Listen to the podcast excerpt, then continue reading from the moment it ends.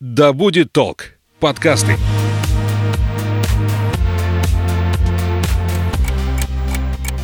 Ты смотри, умный какой. Вот будут у тебя свои дети, я на тебя посмотрю. Потому что я так сказала. Мы такими не были. Ну, мам, не Ты мамкой. что, хочешь жить в свое удовольствие? Мы такими не были. Серия подкастов о подростках и их родителях. Разбираемся, как детям и взрослым понять и принять друг друга. Всем привет, я Александра Михайловская. Это подкаст о подростках и их родителях. Мы такими не были. Вместе с руководителем школы для подростков и взрослых «Вверх», психологом, автором проектов Soft Skills Альфией Мячиной мы обсуждаем самые острые и проблемные вопросы, возникающие в пубертатный период. В подкастах мы рассматриваем не только проблемы подросткового возраста, мы говорим о возможностях, которые открываются перед взрослеющими детьми и помогаем родителям понять свою роль в жизни ребенка-подростка. Альфия, привет! Привет, Саша. Сегодня тема у нас «Своя стая». Как ребенку найти близких по духу людей, место, где он будет понят и принят, почему в этом возрасте дети ставят под сомнение авторитет родителей и готовы идти в любую компанию, лишь бы не быть дома. Альфия, какое значение в жизни подростков имеет социум? Самое первое. Подростки очень хотят общаться со сверстниками. И вот это самый болезненный для семьи приоритет, потому что они не могут принять. Почему раньше они слушали меня, рассказывали все мне, приносили свои рисунки и показывали, им нужно было одобрение, оценка, а сейчас э, мой авторитет сильно падает, и многие родители не готовы с этим мириться. Именно в этот период старшие перестают иметь такую значимость для ребенка, и на первый план выходят э, сверстники, одноклассники, друзья, те, кто нравится. Почему? В чем особенность такого восприятия мира, ощущения, самоощущения? Почему это происходит? Ну, тут дело в сепарации. Подростковый кризис – это еще кризис ценностей. Раньше ребенок не задумывался о том, по каким правилам он живет, да, какими принципами руководствуется, и это потому, что все определяли родители. Это абсолютно нормально. Ребенок маленький не может сам знать, что хорошо там, что плохо, что можно, что нельзя, и слушается тех, кто старше. Во время подросткового возраста ему просто необходимо отделиться от родителей и физически, да, закрыться в комнате, и эмоционально чего-то не рассказывать, не сближаться, и ценностно. То есть он начинает протестовать против тех правил, которых на самом деле придерживался всю жизнь. Ему нужно подвергнуть сомнению родительские ценности, и часто это происходит болезненно, через полное отрицание. Это и есть показатель того, что он растет и ментально тоже. То есть его духовная составляющая тоже претерпевает вот эту всю турбулентность, у него там все движется. И на пустое место вот это, то есть когда родительские ценности уже отвергнуты, должны прийти какие-то другие ценности. Ведь мы не можем вот просто без правил, мы не можем без э, веры во что-то. Нам обязательно надо к чему-то прилепиться. Здесь идет отрезание только родительского авторитета или взрослых в принципе? Практически всегда всех взрослых, в принципе, особенно если мы говорим о доминантных взрослых. То есть это учителя, родители, старшее поколение, там бабушки, дедушки. То есть они против всего. Этот вот нигилизм, все не, все не так, все неправильно, часто распространяется вообще на всех взрослых. Они считают их тупыми, непонимающими и так далее. Если подростку повезло, и у него есть взрослый, которому он доверяет, какой-нибудь дядя, тренер, репетитор, который вот классный и умеет разговаривать на одном Старшая языке. сестра, брат.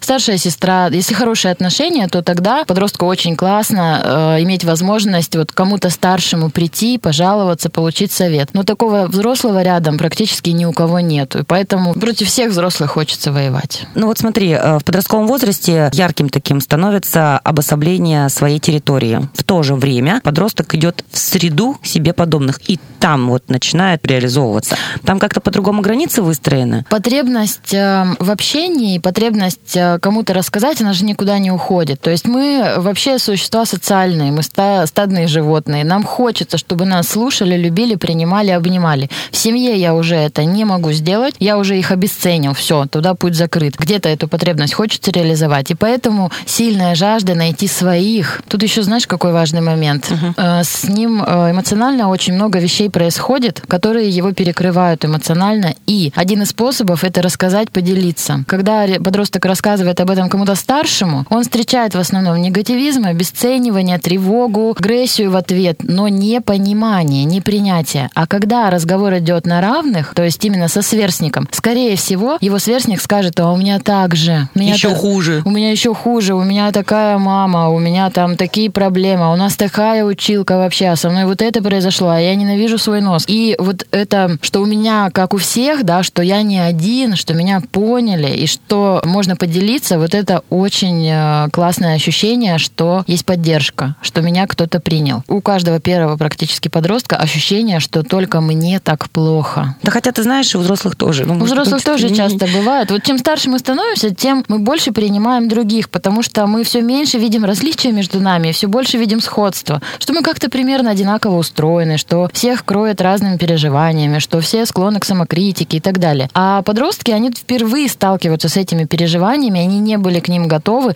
и ему кажется, что он один такое чудовище, или что он один такой никчемный. И если все узнают, какой я внутри, от меня все отвернутся. Вот эта а, зацикленность на себе, она очень болезненная. И когда он встречает сверстников, и они открываются друг другу, это колоссальное облегчение, что, господи, а на самом деле я не один такой. Меня понимают. Ты работаешь с подростками, и я наблюдала. Часто нет этой стаи, нет этого места. Ну, первое, что приходит на ум, это класс. И часто там этого нет, а больше ничем не занимается ребенок. Ну, это боль. На самом деле сейчас а, классы очень разобщены. Это еще ладно, если там просто нейтральные отношения, формальные и так далее. Это еще э, на самом деле здорово. Но в большинстве случаев там деструктивные процессы в классах происходят, которые никем не руководятся, да, конфликты не решаются, правил ценностей нет, и ребята могут очень деструктивно себя вести по отношению друг к другу. И тогда, представляешь, ежедневный поход в школу для какого-нибудь замкнутого, ранимого подростка, это каждый день, как на каторгу, в то место, где меня не любят и не принимают. И э, тогда может сложиться ощущение, что весь мир такой. Да, дома теперь я уже не могу довериться или вообще никогда не мог. В классе там вообще каждый день военные действия разной степени. Я не говорю не только о буллинге, я говорю просто о холодном, игнорирующем отношении, о обесценивании, насмешках, стёпа. Оно все внешне выглядит как более-менее, но внутри это очень больно. И каких-то других, э, ну вот, компаний, кружков, где-то еще конструктивного общения нет, и ребенок может подумать, что везде так, что мир очень враждебный, никому нельзя доверять, надо постоянно быть в напряжении, а лучше вообще закрыться в комнате, целее будешь. Что делать родителям, которым не все равно? А Надо не уставать искать кружки, какие-то клубы, какие-то секции, учебные классы, психологические классы, группы поддержки, где ребенку будет комфортно и безопасно. Разрешить друзей дома, большое количество. Да, вообще, это вообще супер. Ну, тогда маме надо быть готовой к тому, что они там разворотят, но это однозначно лучше, чем он будет сидеть дома один или не будет шариться непонятно где и непонятно, что делать. У вас дома вообще отлично. Накормить их, купить им еды, заказать KFC а, и уйти из дома, это вообще лучшее, что родитель может сделать для подростка своего. Ну, это во все времена, мне кажется, было. Да, я помню, что а, мы ходили в гости к моей подруге, это был такой рай. У них всегда был полный холодильник еды, телевизор, видеомагнитофон, и мы так круто проводили кассетами. время. Признавайся. Журнальчики там. Тогда было спид-инфо. Это однозначно не пуританская семья, и это абсолютно спокойные такие отношения. С э, детьми разговаривали уже тогда, это же вообще там 90-е годы. И нас принимали, ну вот нас друзей принимал папа, мог с нами поболтать. Для меня это был вообще нонсенс, что бывает такое отношение от взрослых. Слушай, про отношения от взрослых. э, Есть такие родители, которые пытаются косить под подростков. Да, до 50. Ну, это же видно. Я к тому, что а, очень хотят быть на одной волне. А, это ошибка. Но когда приходят, начинают таким же языком разговаривать, какие-то жесты такие. А это неестественно. То есть одно дело, когда взрослый так живет, и он не вырос еще внутренне. он знает. Другое дело, когда родители и взрослые делают так специально. Ну, такое заигрывание некое. Да это всегда видно, это смешно. Подростки это выкупают на раз-два вообще, что типа, что там у тебя с мамой-то? Все нормально. Ну и там такая мама великовозрастная, не знаю, может посоветоваться насчет футболки, какую мне заказать. Ну там вежливые подростки, конечно, поиграют с тобой в эту игру. Тетя Маш, вот эту футболку возьмите. А подростки, которые, ну, ближе, да, к своим чувствам, ну, они, скорее всего, не будут в это играть, как бы уйдут аккуратненько или нет от этой темы. Поэтому, чем взрослый рядом, естественнее. Не хочешь разговаривать, не разговаривай. Хочешь, предложи. Стесняешься, скажи, что стесняюсь. На косятях скажи, что ошибся.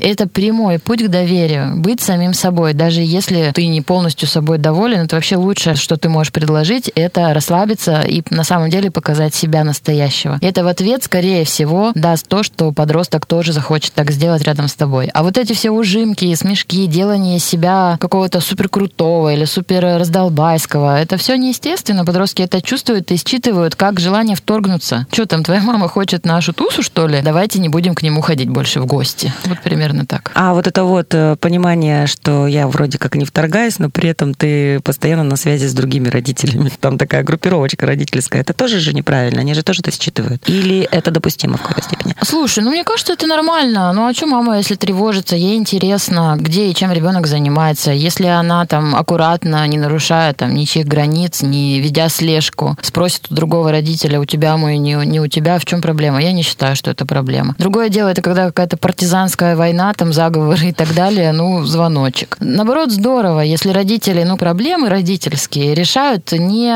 нарушая пространство детей. Ну, здорово, поговорили, успокоились, обсудили, детей-то особо не коснулось, э, и все. Мне кажется, это разумно и гораздо легче, чем когда допрос вот этот с пристрастием, где ты был, что вы делали, а давай ты будешь обо всем отчитываться, а что вы ели, о чем вы шутили. Ну, подросток закроется и тоже может в следующий раз выбрать лучше не ходить, чем потом вот этот отчет со всеми подробностями. Да. На мой взгляд, определение как раз «своя стая» к подросткам подходит максимально. Ты со мной согласна? Абсолютно. Это в нашей подростковости это часто называлось субкультура, помнишь? Мгм. Вот сейчас Но тоже она есть. негативно была окрашена Ну, субкультура. слушай, я давай расскажу про наши субкультуры. То есть это были неформалы, у нас были неформалы, мы слушали рок, мы плели фенечки, я ходила со значком Ужас. Пацифика, такие были хипари в свитерах э, с грязными волосами, парни с гитарой на перевес. Ну, то есть это какое-то обособленное сообщество людей, в хорошем смысле группировка, у которой есть свой язык обязательно, и сейчас у подростков тоже есть, да, мемчики, какие-то свои словечки, какие-то свои шуточки внутриковые. Это обязательно какие-то атрибуты одежды. Готы, это там челки, это худи, или это там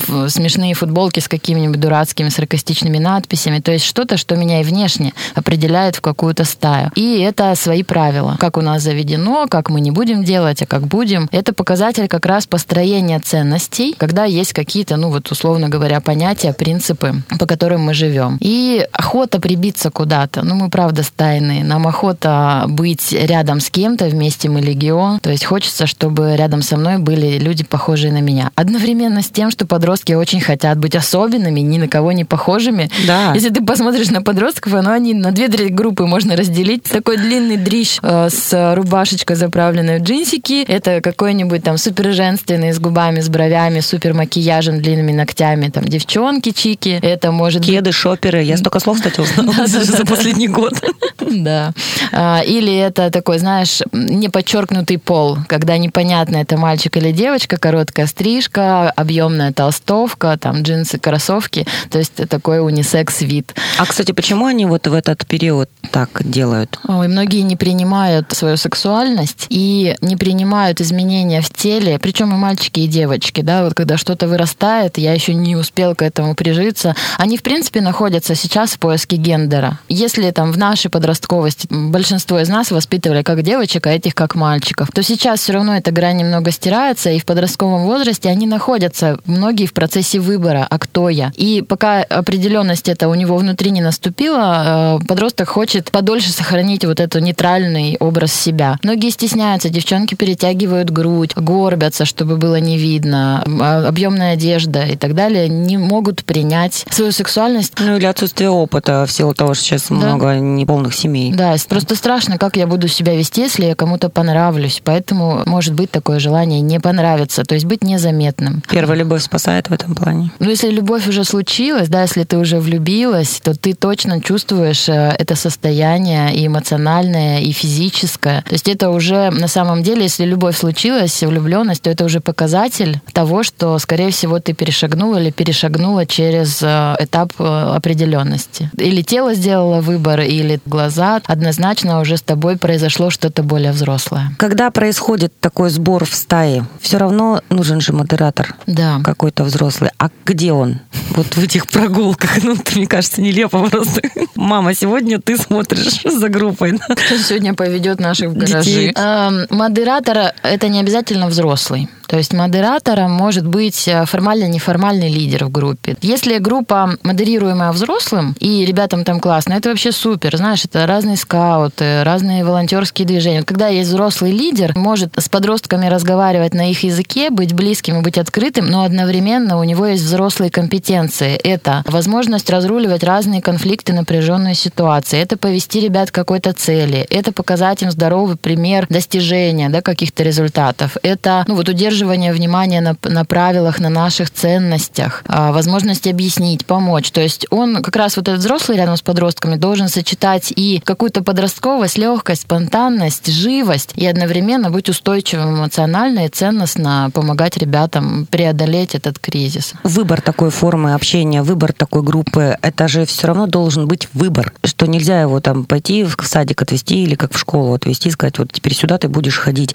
Как помочь ребенку выбор этот сделать? Надо привести ему, если понравится, он останется. Ты знаешь, ну по-честному, нынешних подростков уже вообще сложно заставить что-то делать. Ну окей, он будет формально ходить, отсиживаться, его в конце концов э, выгонят оттуда, потому что он не участвует. Сейчас все больше выборов подростков сделано именно по-настоящему, потому что ему понравилось. Поэтому, ну сводите туда, туда, туда. Кто-то ему откликнется, он захочет там продолжить общение. Должно быть по любви, по интересу, а не потому, что меня заставили, закрыли дверь, забрали паспорт. Общение надо помочь организовать. Вот помнишь, я, я говорила о том, что подросток может закрыться, и несмотря на то, что у него дикая просто жажда общения, он может не преодолеть вот этот первый страх, стеснение прихода в новый коллектив. И здесь можно подтолкнуть, поддержать, да, там, предложить все равно сходить, но если тебе не понравится, тебе заберу пол- через полчаса. И еще не переставать искать. Ну, выбирай тогда сам, куда ты будешь ходить. Это сложно для подростка. Он, господи, он может погуглить все, что угодно касаемо кей-попа или еще чего-то, но погуглить, чем позаниматься, он уже не может и не хочет. Поэтому здесь родитель может сказать, слушай, давай на этой неделе сходим туда, посмотрим на следующий туда, потом, а если все не понравится, будем искать еще. Или вот тебе пять вариантов, один какой-то выбирай на ближайшие полгода. И это уже все равно больше, чем Ничего. просто заставили, да, и больше, чем ничего. Помнишь, я тебе говорила, что бывает такая ситуация, она, к сожалению, частая, что в классе нет доверительного общения, дома он тоже закрылся, на секции, допустим, не ходил, и ему кажется, что все враги.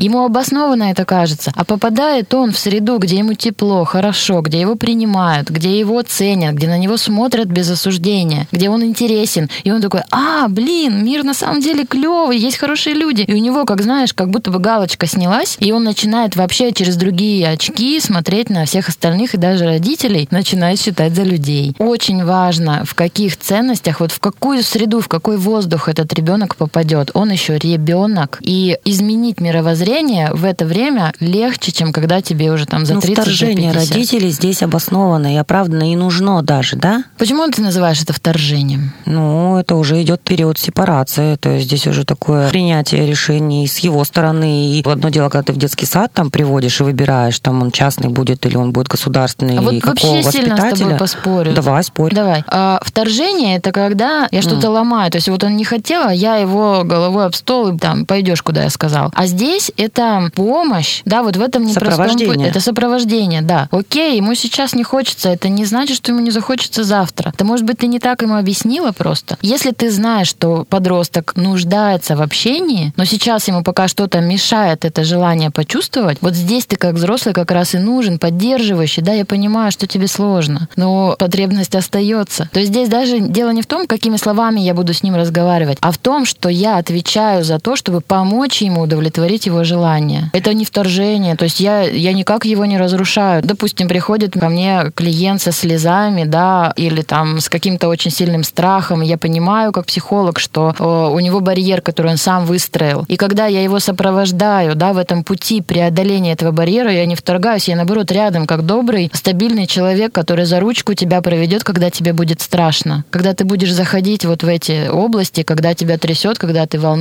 и кто-то есть рядом, кто за тебя. Еще, знаешь, какой момент? Сепарация, это не значит, мы оторвались и разошлись в разные стороны. Это такое постепенное отдаление, но обязательно сохранение связи. И родитель не перестает быть главным в этих отношениях, пока ребенок подросток, пока он от него материально зависит. Это даже по закону так. Вы не имеете, родители, права. Пусть живет как хочет, учится где хочет, и мне все равно, он плохо со мной разговаривает. Нет, это попустительство. Нужно определять каждый раз вот меру этого контроля. И это это постоянная работа. А что он уже может сам, а где ему еще нужна моя поддержка? Про субкультуру мы заговорили. Ты работаешь с детьми уже достаточно много лет. Как поменялась э, вот эта вот субкультура у подростков? Мне еще сложно представить, что это будет там кассетный магнитофон, который на лавочке. Поменялось или все одно и то же осталось? Сильно поменялось. А, так как сейчас большинство тусовок перешло в онлайн, то таких а, подростков, которые это вот как выглядят как группировка а, конструктивных, их очень мало осталось. То есть в ко- гаражах не сидят. Сидят. Ну, Или это сейчас это вот не мои кофейни?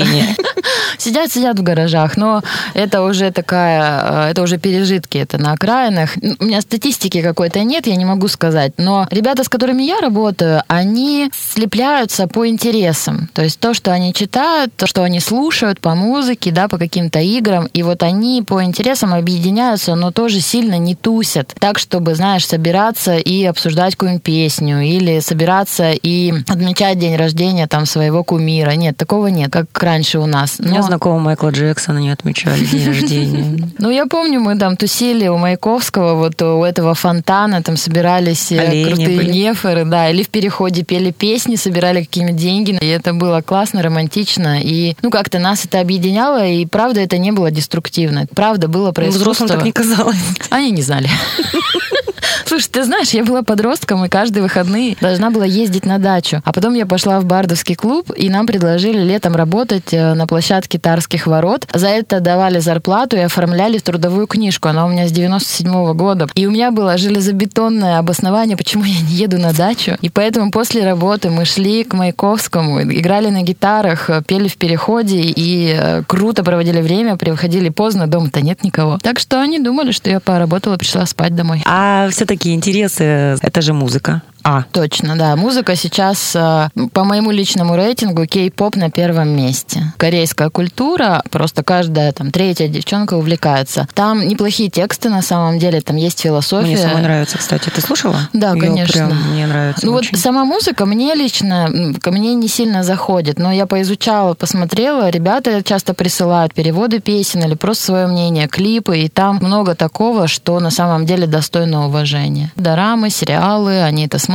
обсуждают. Там все же те же самые житейские вопросы, эмоциональные, отношенческие, поэтому здорово. А, аниме, комиксы любят очень. Кроме музыки. Игры, компьютерные игры. То есть парни, да, и девочки тоже. Многие играют в игры и обсуждают это. Кто где, на каком уровне, кому, у кого какой гаджет. Я не сильно, не сильно разбираюсь в играх, вообще не моя тема, не люблю компьютерные игры. Но они обсуждают это постоянно, стебутся, конечно, надо мной, что я древняя, раз не играю в игры. Я говорю, я и в подростковом возрасте не играла. Скажи, а вот это вот общение, которое в большей степени онлайн, оно объяснимо ходом времени? Да. Это проблема сейчас? Это проблема. Это как бы одновременно и показатель времени, без этого уже никак нельзя. И следующее поколение, они будут еще больше погружены в сеть. Про поколение альфа сейчас говорят, это те ребята, которые сейчас маленькие дети, до 10 лет. Они родились в мире, в котором соцсети — это мир.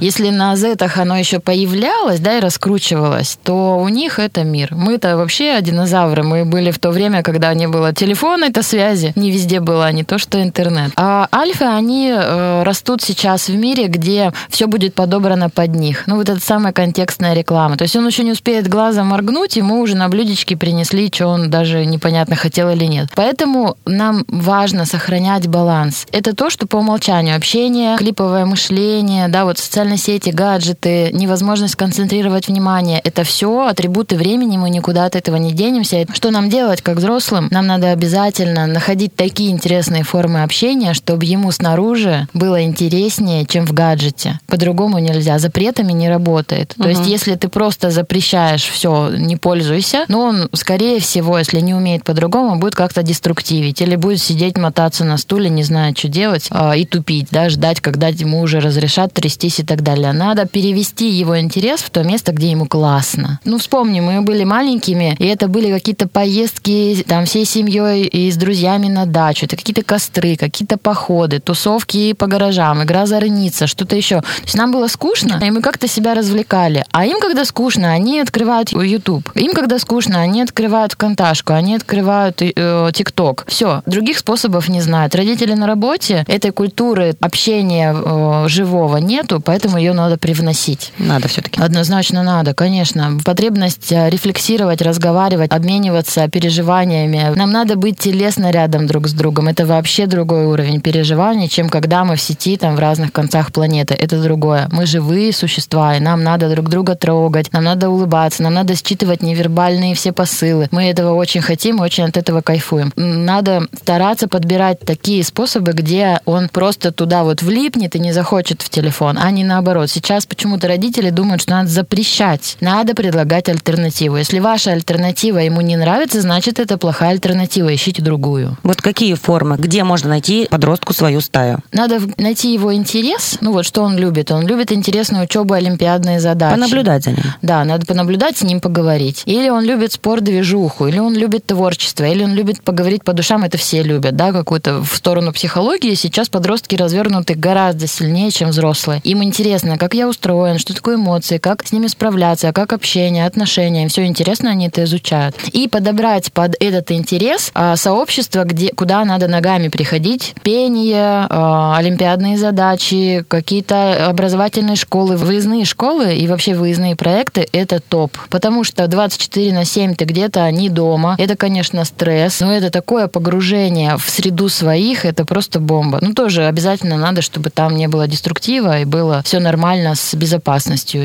эмоциональной в том числе. Обязательно в этой среде, там, где реализован его интерес, да, найдутся люди, которые чем-то похожи на него, и это будет настоящая дружба, основанная на взаимных интересах, на близости такой духовной эмоциональной. А просто так, ну как найти друзей? Вот у тебя класс 30 человек, но ты их не знаешь как людей. Угу. Ты просто не знаешь их как людей. Это общение неформальное, никак не организовано. Они, как правило, даже друг друга как люди даже не узнали за 11 лет. Волонтерская деятельность здесь тоже может помочь. Точно. Волонтеры это вообще такие особенные ребята. Они в волонтерстве учатся работать, они очень много общаются с людьми, они учатся быть дисциплинированными, и они друг с другом очень сильно дружат. То есть там есть такая здоровая рабочая среда, и при этом она такая лайтовая по фану. Да, они не получают каких-то узких навыков, но лидерство, ответственность, возможность помочь людям, там все это есть. Поэтому волонтерство, ранний, ранний опыт работы обязательно. Когда подростка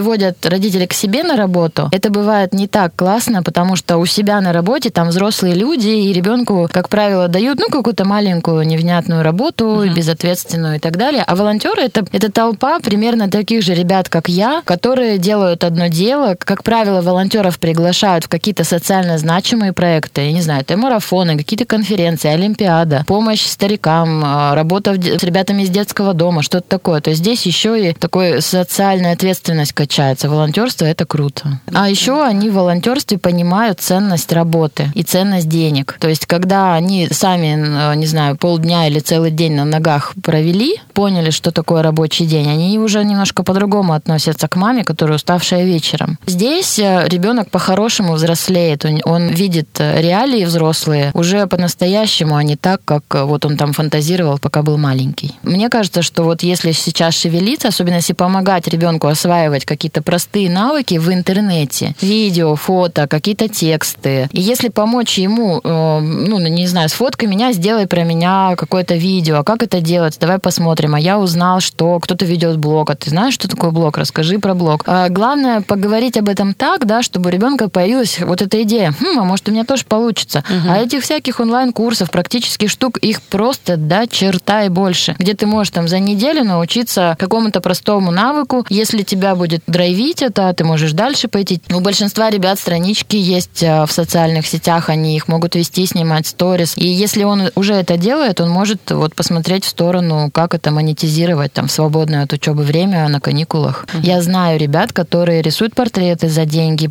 закончив художку, которые редактируют э, тексты, редактируют фотографии, которые делают простые, например, обложки для постов. Тот, кто хочет, работу найдет. Когда подросток не хочет искать свою стаю, угу. Есть такие, которые никак не могут никуда прибиться. Это о чем говорит? Грустно, что-то ему мешает. Бывают, конечно, такие сверхосознанные ребята, которые, ну вот у них есть один-два друга, и больше им не надо. И это правда не проблема. Бывают такие люди, надо от них отстать. Да, если он, ну там, спокоен, если он доволен собой, если он учится, у него есть желание, у него есть какая-то мотивация, то есть он здоров, да ради бога, вот человек, человеку всего хватает, и не надо его никуда сильно запихивать, делать. Я всегда против. Ему хорошо. Но если вы видите, что подростку плохо, да, если он грустный, если он пугливый, если он напряженный, если он ему сложно формулировать, если он вот такой вот как натянутый нерв, то ему, значит, мешает что-то. Он стесняется, он боится, он э, имеет какой-то негативный опыт, о котором вы не знаете. Что-то ему мешает. Может помочь специалист, может помочь разговором какой-то другой взрослый. Или вы сами там аккуратненько можно эту тему завести. Если родители тут резко это обнаружили, ну это как-то странно. Это же давно все продолжалось. Наверное, чаще всего это из семьи. Поэтому вряд ли они так встали утром и поняли, что у него проблемы, и такие, о, давайте будем его хвалить. Ну, он брови поведет, типа, чё, мама? Я еще, кстати, знаешь, какой вспомнила пример? Вот мы о них не говорим, а они есть. Ребята из семей, где есть гиперопека, они могут считать сверстников стрёмными, обесценивать и общаться, наоборот, только со взрослыми. Я знаю конкретных таких детей, их немало, mm-hmm. которые считают э, сверстников тупыми, какими-то странными, недоразвитыми и общаются с учителями, с родителями только со взрослыми. А с ребятами общаться не могут, не умеют, боятся и защищаются высокомерием. Не бывает завышенной самооценки, это миф. Бывает самооценка адекватная и низкая. Но бывает же такое, что действительно подросток, он э, чуть больше развит, чуть более чувственный какой-то, да, ему да. действительно необходимы взрослые, как своя стая. Такое что же бывает? Или чего? Нет. Да, подростки, вот сейчас все больше разницы в уровне осознанности. То есть может прийти, например, ко мне в группу 13-летний ребенок, который вот по уровню осознанности это уже выпускник. Я с ним разговариваю как со взрослым человеком, и он уже на таких глубинах понимания, как взрослый самостоятельный человек. И ему, конечно, скучно и неинтересно общаться с его же там семиклассниками, которые письки, попы и какие-то дурацкие шутки. Ну, то есть он уже это перерос, у него другие интересы. И может случиться такой вакуум, что ему не с кем. Но тогда существуют еще такие подростки. Их просто меньше, но их надо поискать. Окей, их в твоем классе нету, может быть, есть параллельно, может быть, есть на кружке, может быть, есть в литературном клубе, может, есть в театральной студии. Походи, поищи, есть твои. Вот. И многим ребятам, вот таким звездочкам, да, вот таким сияющим, им важно вовремя об этом сказать. Не с тобой что-то не так. Ты классный, ищи таких же, как ты. Да, ты перелопатишь там сотню, но кто-то из них будет твой. Посвети, подай сигнал. Кто-то там с другого конца тоже подаст, вы друг друга найдете. Когда ребенок находится в семье, э, материально обеспеченный, вот у него есть определенная культура, определенное понимание, определенная забота родителей. Но интересно ему с детьми из обычной школы. А родители ему говорят, нет, давай ты будешь общаться вот с такими, потому что от твоего окружения зависит то, каким ты будешь и твое будущее. Вот прокомментируй такую ситуацию. Вот это классный пример как раз про разницу поколений. Вот там наше поколение и старше, социальный статус имел гораздо большее значение, чем для ребят современных подростков. Это прямо видно, э, это сильно большое отличие. Мы, мы же все практически выросли из дефицита, и там правда было отличие. Вот те, кто стремятся к зарабатыванию, к статусу, и те, кто сильно деградирует, то сейчас э, для ребят социальный статус не имеет уже такого важного значения. Для большинства ребят важно, что внутри у тебя, какой ты человек, какие у тебя ценности. А вот сколько денег у твоих родителей уходит на второй план. И получается, эта проблема родителей влияет так сильно на ребят. Вот здесь как раз смешение влияния не, не того ценностного фактора хорошо видно. В принципе, старшее поколение привыкло ругать младшее. Вот мы такими не были,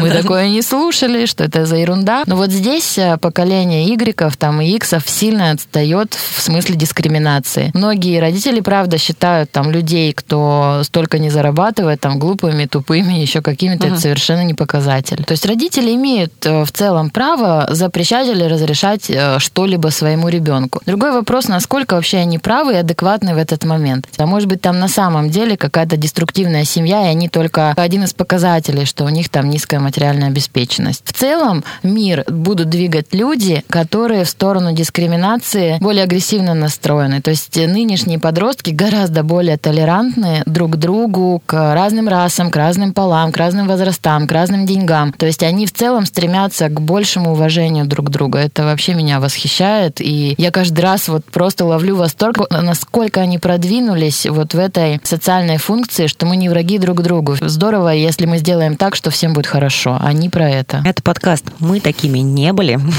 где мы говорим о подростках, о родителях, о взрослых, которые окружают подростков, о проблемах, которые возникают в этот период, и о том, какие возможности даются человеку именно в этот период, и иногда даже только в этот период.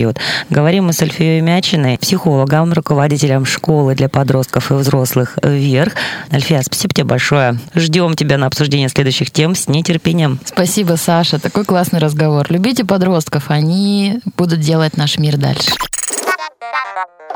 Мы такими не были. Серия подкастов о подростках и их родителях. Разбираемся, как детям и взрослым понять и принять друг друга –